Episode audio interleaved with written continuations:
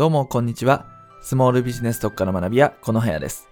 今回のお題は、ネット集客系、ウェブマーケティング系のセミナーでのおすすめの学び方っていう話をしていきます。ネットから集客できるようになりたいっていうのは、ほとんどのスモールビジネスオーナーが抱える希望であったり、まあ、裏返しの悩みだったりすると思います。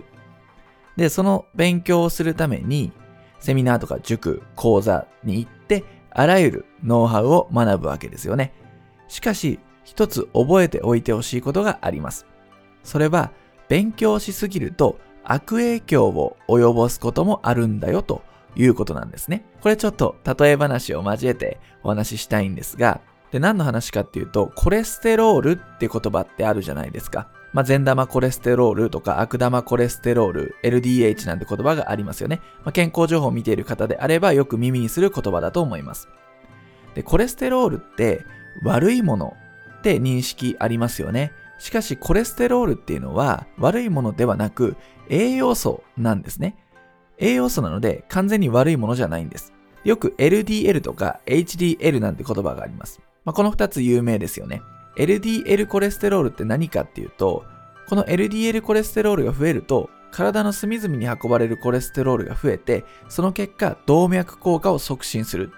っていう風な、まあ、効果、働きがあります。で、一方、HDL コレステロールっていうのは、体の隅々の余分なコレステロールを肝臓に運んで、その結果、動脈硬化の防止の働きをするっていうようなね、役割があるんです。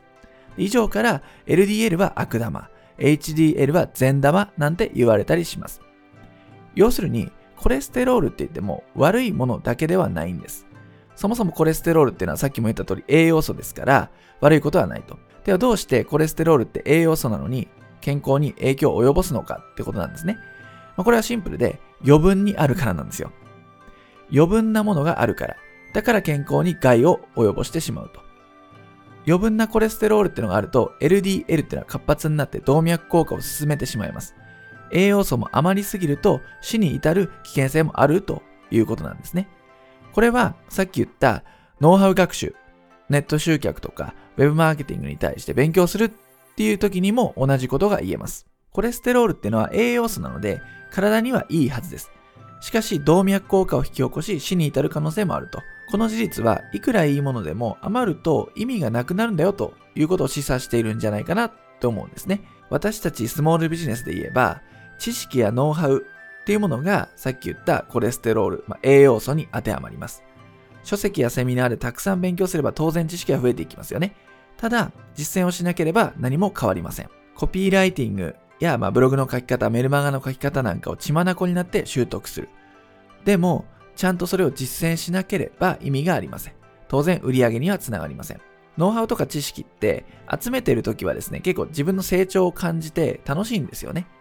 だから注意が必要なんです。アウトプットして実践するというステップまで届かない限り、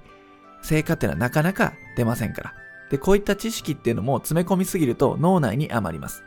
余ってしまうと、それが足かせとなって行動自体ができなくなってしまいます。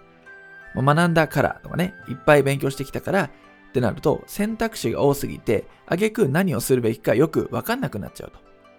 ある程度食べたら適度な運動をするっていうのは当たり前だと思います。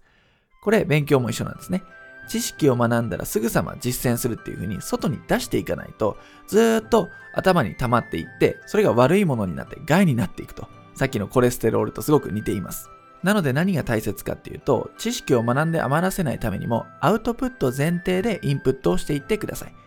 いつ使うかわからないけれどもとりあえず学んでおくという学習は避けた方がいいですねネット集客で言えばこのような癖づけをするといいんじゃないかなと思います例えばブログについて学んだらすぐさまブログを更新してみる。メルマガについて学んだらすぐさまメルマガを発行してみる。ランディングページについて学んだらすぐさまランディングページを作って告知してみる。